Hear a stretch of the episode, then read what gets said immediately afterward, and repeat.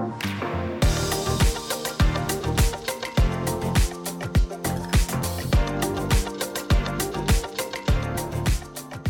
is listening, guys, welcome back. My name is Grayson Mann, and this is a very long overdue podcast episode. This will be released on Thursday or whenever you're listening. So, guys, thank you for tuning in. Due to some unforeseen circumstances, the podcast is back and we're taking a more of a front driver's seat approach than what we have in this semester. But we're starting off with a bang. We're welcoming our first guest of this big slate that I have planned for you guys in Justin Robertson, the lead sports editor at the Tiger, the lead student newspaper for Clemson University. So, Justin, tell the audience about yourself, brag about yourself. I see some credentials in the back. So, just talk about your experience, man, and just welcome to the show. Yeah, I appreciate you having me on. Uh, so just to give a little bit of background on myself, I uh, I'm a junior, just like Grayson here, and uh, when I uh, when I came to Clemson as a freshman, I kind of knew instantly I wanted to go into sports media. So I instantly hopped on the Tiger before I was even on campus because as students in 2020 we were delayed because of COVID.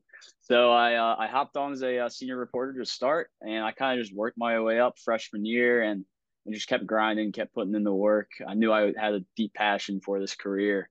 And, uh, you know, flash forward to 2022, and I've been the sports editor for just over a year now, about a year and a half, and uh, loved every second of it. I loved covering Clemson football. You know, as you can see with the press passes going to the press box. We went to uh, we went to Notre Dame. We've been to the Cheez It Bowl last year, so it's been a, it's been a great time, and I'm just very, very fortunate and very blessed to uh, be able to cover cover one of the nation's top college football teams. Absolutely. No matter what anyone tries to tell you guys, Clemson is still uh, in that in that discussion. They were ranked ninth in the uh, CFP rankings yesterday, and so with that, they are uh, reeling off of a loss that many don't want to talk about. But I guess just your initial impressions of the South Carolina game that leads into this matchup with UNC. Do you have a sense of how this team will respond? I mean, it was watching it from the box, Justin, I, I, I was almost like a that like laughter where you're like, oh my gosh, what is going on? Type thing. It was a crazy game to start off, and congratulations to South Carolina. But what were your thoughts on the game, especially trying to create an angle that you haven't probably had to write in a long, long time? yeah, it was very interesting to uh, watch how it started and kind of how it unfolded as it as it went down the stretch. You know, Clemson jumped out to that early 14-0 lead, and I was standing there and I was just sitting there and thinking, well, it looks like it's going to be another blowout like last year or you know 30 to 0 25 to 0 something along those lines and south carolina stormed back and i think at the center of that was clemson's offense as it has been the past two seasons i mean you look at it and you know dj threw for 99 passing yards in the game and it was really just it was a microcosm of what clemson has been the past two seasons and that's their defense can come up clutch in some spots. It can flounder in others, but for the most part, the defense is sound. But when the Tigers need the offense to come come up clutch the most, it just doesn't seem to happen.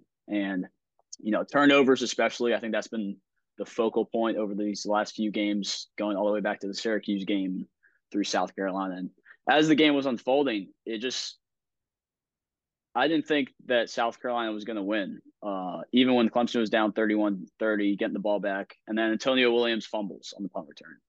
And, you know, he does not deserve any blame. He's a freshman, you know, just trying to make a play there. So I don't want to hear any criticism of uh, this guy, you know, ruin the win, ruin the streak, you know, whatever the case may be. But yeah, I mean, just looking ahead to UNC, I think it's going to be tough for this Clemson team to kind of bounce back and get over that loss uh, the coaching the coaching staff, players, you know, they expressed these past couple days how difficult it was, uh, especially on Mental Monday. They just had to put it aside, get over it, and move on to the Tar Heels.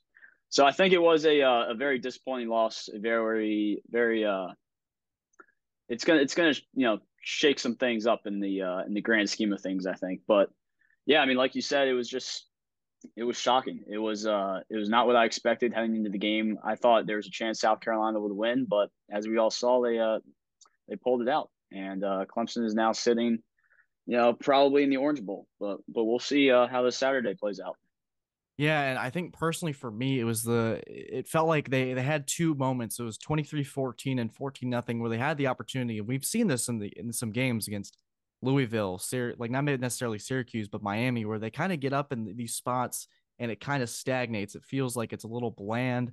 And whether you want to call that on Streeter, whether you want to say it's DJ, the offseason, like you said, is going to change a lot of things because losing South Carolina, losing all that home street kind of snap. It's almost like a snap reaction in your head going, okay, something's not working here.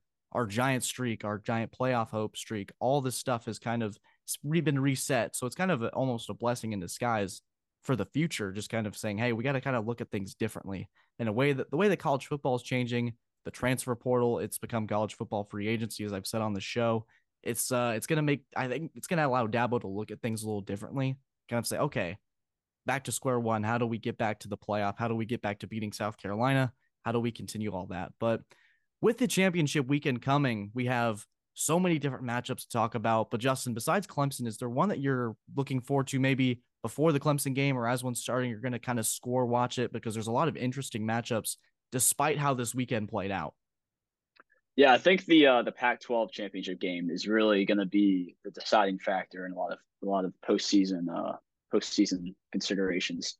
You know, I think the top three teams right now are kind of locked in, regardless yeah. of uh, what happens. But you know that USC Utah game, it could play into a lot of a lot of scenarios. If USC loses, you know, you have Ohio State and even Alabama that have a case.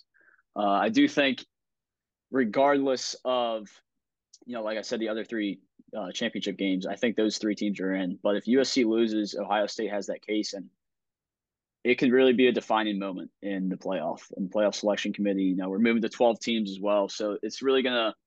I think it's going to affect the long term uh, credibility of the committee as well. Because if you look at how they're going to pick these teams, if USC loses, it's going to come down to a couple of factors, and whether you agree or disagree with those factors is is uh is your own personal opinion. But I do think you know conference championships are, are a big part of college football, obviously, and I think this year is a little bit different where you don't have as many games that could play into the the final four. But you know the Clemson UNC game between the Orange Bowl and you know whatever other outcomes there are, it's it, it's big. It's big for both these programs, and Clemson winning the Orange Bowl is way different than Clemson winning the Cheez Bowl, for example. Absolutely. It's definitely a step up. I think people perspective is everything. And I think in the last six years, that bar has been set so incredibly high that in 11 and going 12 and 2 and finishing in probably the top six, I would say, if Clemson's able to pull out an Orange Bowl, probably against Tennessee in my mind,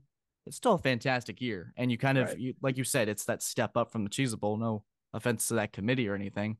But I, you go from playing Iowa State to a top program in Tennessee. And I think when I look at the uh, ACC championship with North Carolina and Clemson, it, it, this matchup has been the writing on the wall has been on it for about a month, I feel. And both programs have kind of taken a step back in this in the month of November with Clemson dropping to Notre Dame in North Carolina.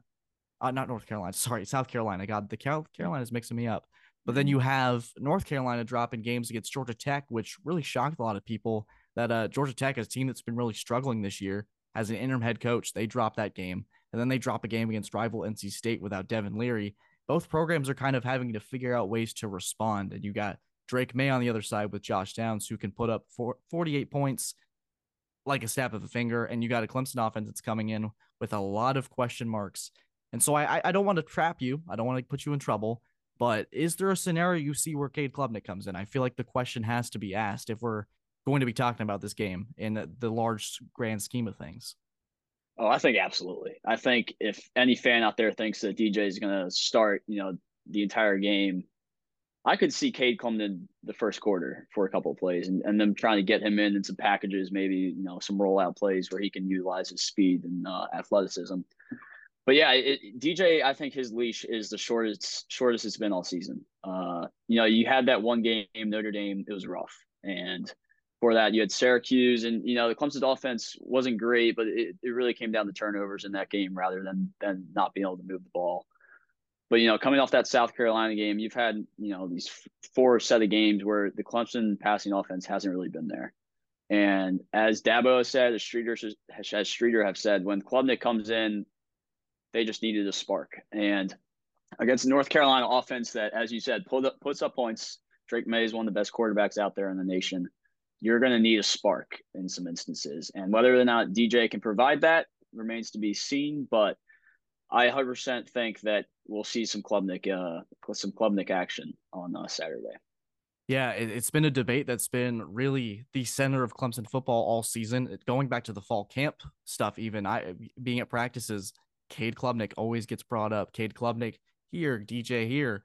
This big, it's it's almost like a swing where you have to like a seesaw. We're going back and right. forth on the discussion because mm-hmm. when you look at games like Wake Forest or NC State, DJ plays complementary football. He's the reason we win some of those games. And then you look at Syracuse, the reason maybe he's putting us in a bad position. Klubnik brings in that spark.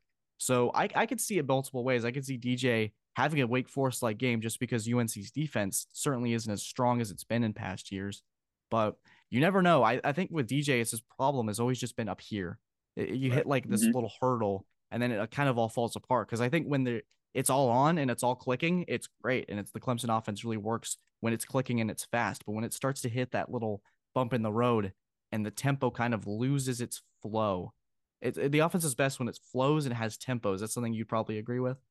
Yeah, hundred percent. I think any times you've seen Clemson's offense kind of, uh, you know, break away, you know, especially in that Wake Forest game, they've had the, that tempo, they've had, you know, a sense of urgency. And I think these last couple of games, you haven't really seen that. You know, they've kind of been sluggish getting to the line. They haven't really gone, you know, quick, no huddle, just you know, play after play after play after play. It's it's really been interesting to watch because it's really a, a, a tale of the two halves of the season. You have the first half where Clemson's offense, yeah, they might have started a little bit slow in the first couple of games, but they really progressed to a level where, you know, everybody's looking at Clemson again. They're like, hey, this is a national title contender. And you know, then you have the second half of the season, and it's been it just hasn't been like that. It's been very sluggish, as I said. It's been, you know, not a lot of explosive plays, especially on the perimeter down the field, and they've become one dimensional in the run game. And it, it's it's been interesting to watch that. And I, am glad you brought up um, the difference between Cade and DJ because I think fans are kind of just you know saying, "Hey, why isn't Caden? Why isn't Caden? He's this five star. He's a five star." And you also brought up expectations earlier. And I think when you have, you know, freshmen like Deshaun Watson and Trevor Lawrence come in as freshmen and they ball out, I think that sets some pretty unrealistic expectations for fans of what a freshman quarterback is supposed to be. You know, nowadays a lot of freshmen do have success, but in the grand grand scheme of things, it's typically you want that year, two years to develop and get better and learn the system and learn how to be, you know, a college football athlete. So I do think when you look at the offense, you you can't really blame any one individual. I think there's plenty of blame to go around. I think everybody's frustrated on Clemson's end, and it's it's going to be interesting to see how they come out against North Carolina if they have that tempo and that urgency, as you mentioned. Yeah, usually I'm not one that's big on getting the ball first, but I'd love to see Clemson's offense with the ball first kind of make a statement, especially just mm-hmm. given everything that's happened. Go out there and get that confidence. Streeter that's his word. Honestly, if every time you talk to him, it's confidence, confidence, confidence. And I, I like what you said about kind of with you bring in Deshaun Watson, you bring in Trevor Lawrence, who are these freshmen who ball out. We don't really see many national championship seasons where a freshman quarterback beats Nick Saban by 28 points or a yeah. freshman quarterback comes in and wins, does these things like Drake Maye. It's very rare. And I think we kind of look at it, we look at one situation and kind of expect it to be the norm when that's not necessarily the case. And that's not a knock against Klubnik or anything like that, but that's just something maybe Dabo's tried to run because he had Kelly Bryant start ahead of uh, Trevor Lawrence to start the year. He had Cole Stoudt to start against Georgia against Deshaun Watson. It's just kind of the new shiny object comes into town and you want to play with it. So it just becomes this thing and this big storyline. And it's, I think, been exaggerated, especially given last season with uh, how things went. But yeah, quarterback's always going to be the conversation, and it's probably going to be the same way again next year when when Christopher Vizzina comes into town, mm-hmm. another talented freshman, and then Cade having to prove himself against the uh, the young up and coming challenger. So it's just going to be this constant debate, and that as a program like Clemson, it's never a bad problem to have elevating that competition. Yeah, hundred percent. I think, you know, looking at the quarterback situation, I think the coaches know what they have at this point. I think that's pretty clear. And you know, you look at Dabo Swinney. I think it was on Sunday. Dabo said, you know, I think it was Matt Connolly asked him, uh, you know, has Cade been, you know, looking good in practice? You know, what have you seen on Cade? And he just said, yeah, he's good. He's looking good. And he didn't really provide any more context, which I thought was was kind of interesting. I think the coaches kind of see Cade in a light where he's going to be the guy, but he's just not ready yet he's not ready to be a starter unless they absolutely need him to be out there. Um, so it, it's it's something to watch, I think certainly. But if you compare, you know, DJ out there versus Cade, DJ looks like a college football quarterback. Cade's still a bit small. He's put on some weight as Deshaun did as in his freshman year. But yeah, it's it's. I'm looking forward to Saturday. I'm looking forward to seeing how it all plays out because it's a defining moment. I think. You know, you're gonna have another off season where everybody's doubting you, where everybody's doubting the coaching decisions, the quarterback decisions, the recruiting decisions, the transfer portal or the lack thereof, I should say, and all that. Uh, but yeah, it's uh, it's definitely a storyline to follow this Saturday. Yeah, even if the playoffs aren't on the line, I think yeah, both UNC could really benefit from, uh, especially given the month of November they had. So we can honestly start with that with just a prediction. We'll go through all the conference championship games, and then based on how you predict these things, we'll talk uh, early playoff predictions. But uh, yeah, Clemson UNC, I'm gonna take Tigers. Just kind of, it's just habit at this point. Student uh, working the media for it, so I'm gonna take my Tigers. I think it's gonna be a little low, lower scoring than people think, but I think that's still it's probably going to be something along the lines of maybe 31 28, something very close, very, they got to feel each other out in the first half. I think Drake Maye is a freshman coming in in this big environment against Clemson's pass rush. I could see a mistake or two being made. It's just how do they defend Josh Downs with that secondary? They had some miscommunications against South Carolina. I'm to take the Tigers, but I'm not entirely sure that it's to come out like that. But maybe you, you're to pick a UNC upset, but I don't know. You might anger some fans who pick up that newspaper. yeah, for sure. And uh, I've been back on back and forth on this game all week. I really have. Uh, you know, on one end you have the Clemson defense has been pretty good, and then on the other hand you have their offense, which has been kind of subpar. And you know, UNC has also struggled these past games, and as is Clemson. So it's it's really it's. I'm going to stick with Clemson for now. I don't know right. if that's going to change over the next 24, 48 hours. Uh, I, I do think Clemson uh, Clemson escapes Charlotte with a win and another ACC championship. And I'll say a score prediction of say, uh, I'll go 34 Clemson, 30 North Carolina. But Oof, that'd be a good one. As I said, I'm not I'm not sure if that's going to stick over the next couple days. I, I might be flip flopping here. All right, I'll, we'll definitely have to like encourage you, especially my audience that's on campus. Go pick up this newspaper. Go read what Justin has to say, especially just because he's got some valuable insight. I read some of his stuff; it's really good really great stuff. And with that, we'll move on to our other games this weekend. A lot of championship environment, a lot of fun stuff, guys. Uh, so this one is going to be interesting solely because Purdue's got this reputation to spoil some things, but I don't think it'll kill Michigan's playoff hopes if there were to be an upset. Do you see that coming? I personally think Michigan's going to get in there. Harbaugh's going to get them focused. McCarthy and Corum. Corum should be healthier. And I mm-hmm. think this is kind of just a they know what they want to do. They got to get to the playoff. It's going to kind of be similar to last year against Iowa, where they just kind of don't let they don't give Purdue a chance to hang around. I think Michigan's going to take this one in a blowout. Yeah, I think 100%, 100% agree there. I think Michigan, this might be their year. I think uh, they're they're set up, you know, especially after that Ohio State win last week, where they can make a run and they can truly win this whole thing. It's whether they uh, whether they win this weekend or not, as I mentioned uh, in our first segment, I think they're in regardless. Mm-hmm. Uh, I do th- I do think the game matters though because if they lose and say they're slotted fourth instead of you know second, they have to play Georgia first round. You know that, that's going to be uh, something to watch. But yeah, as you said, I think it's going to be kind of a rout, and uh, Michigan just takes it easy. Yeah, that would be an interesting storyline to follow because we, we would assume Michigan getting in might be the Ohio State's worst detriment to getting into mm-hmm. the postseason just because of that head to head matchup. So you kind of have to hope for something else to happen somewhere, maybe a TCU loss to get Ohio State in there. But yeah, I think that's something they're probably got in the back of their mind saying, hey, if we can hold off Georgia, who's arguably not arguably at this point in my mind, maybe might be the most complete team besides Michigan in the in the playoff. We can get a matchup against TCU. With, there's no disrespect to what Dykes has built there, but getting uh, saving Georgia for the championship might be ideal for this Wolverines team, given the semifinal experience from last year. I don't think they want to get torched again oh, by the no. Bulldogs in the semifinals. so let's talk about that. The Bulldogs, LSU was that team that everyone talks about. Okay, maybe they're the first two loss team to be in the postseason, and they go and lay an egg against uh, Jimbo Fisher. I don't know how that happened. I was watching the game with Saturday, my jaw was dropped the entire time because I didn't expect Clemson to mm-hmm. lose to South Carolina, and I had no expectation that a four and seven A and M team would take down LSU, given everything LSU has on the line. So can they respond and pull an upset against Georgia? I don't think Georgia misses like the like you said they don't are going to miss the playoff with an LSU loss, but I think LSU's a formidable matchup if Daniels is on and Kelly's able to kind of find a way to get this team to buy in for another Saturday. LSU's a little ahead of schedule being in the SEC championship in year one, but I'm going to take Georgia on this one. Yeah, I'm in the same boat here. I think uh, just like the Michigan game, I do think this is going to be a bit of a blowout. Just because Georgia's been there, they've done that under this regime, you know, coming off that national championship last year. And I am shocked to see how quickly LSU has developed as a program under Brian Kelly, especially, you know, starting out week one. I think it was week one, right? Against Florida State. They, they yeah. had that loss.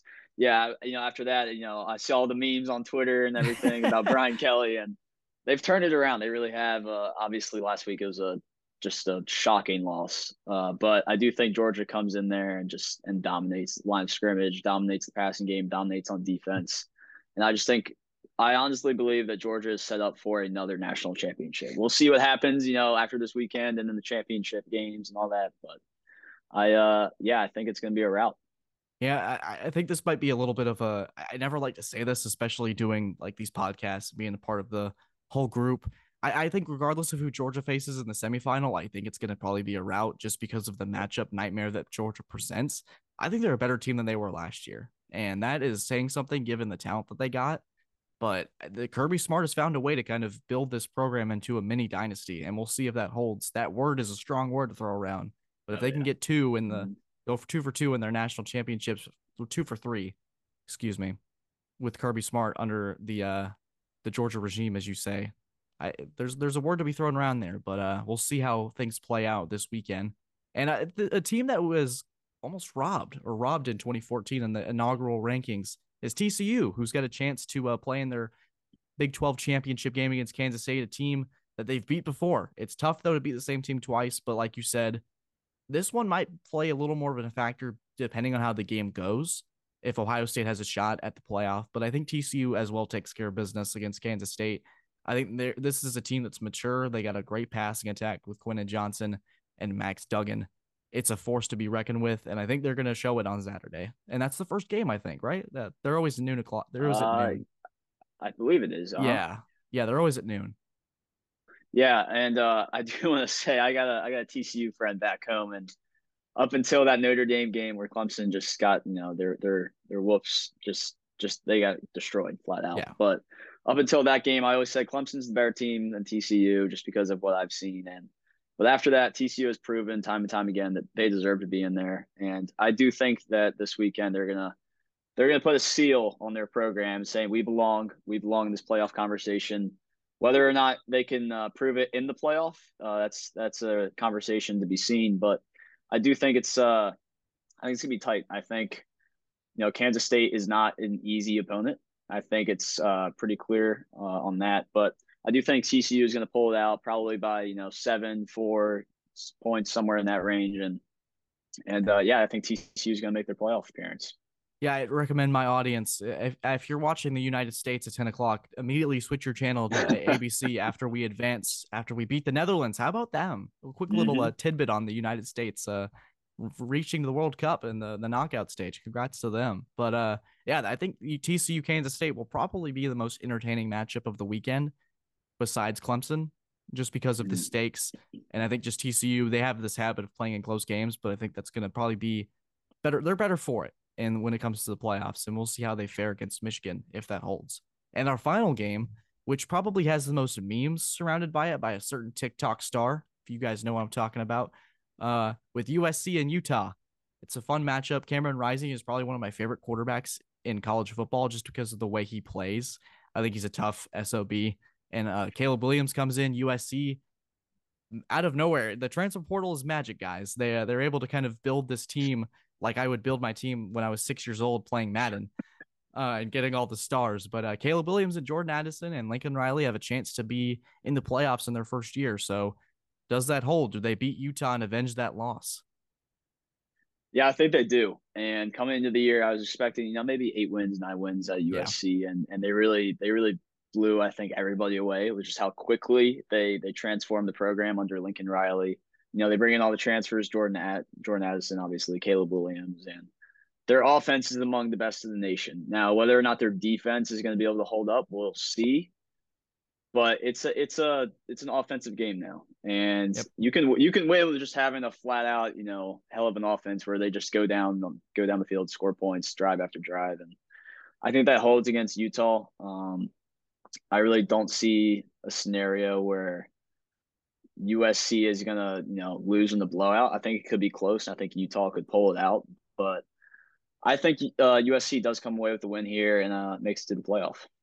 Yeah, if we, if USC ends up dropping, uh, Justin, that would be an interesting set. That would be one where I tune into the ranking show just because there would be right. a little bit of a question as to whether it's Ohio State, it's Bama, or some surprise team. I, I doubt they'll even consider Clemson, even if they blow out no. UNC. But uh, it's it's got to get that out of my mind. but yeah, so I think we're predicting kind of a, a very simplified version of this playoff. So we got Georgia at one, I'd say, Michigan at two, TCU at three, and USC at four.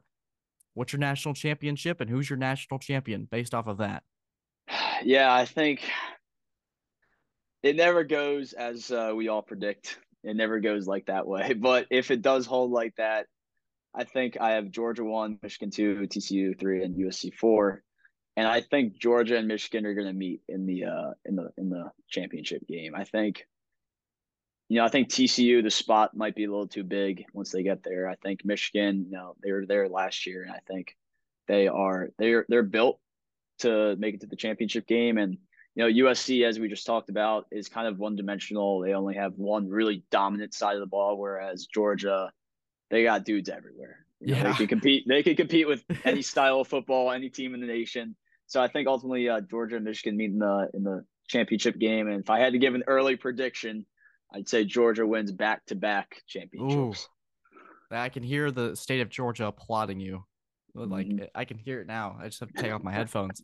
But yeah, I, am gonna have the same semifinal and I'm gonna have the same national championship, but I'm going to go with Michigan just to be different. And at the same mm-hmm. time, I think the Harbaugh can kind of bring this upset, chaotic thing. I think Michigan's been counted out all year. That's kind of been their their mantra, saying, "Hey, no mm-hmm. one thinks we can beat them."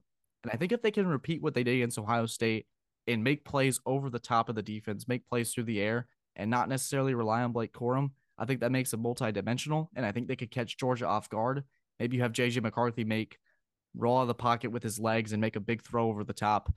Michigan's receiving corps isn't necessarily the best, but maybe this weekend kind of gives them that confidence, going, "Hey, maybe we can do something with this. Maybe this is the the formula late to succeed." And I think TCU, yeah, I think it'll be one of the more fun games. There's three Mich- I still consider Michigan a new team to this playoff, so it's right. going to be a really. I think you'll get a lot of viewership just based off of the different geographical locations. You'll have California, you'll have Texas, you'll have Michigan, you'll have Georgia. It's going to be a fun postseason.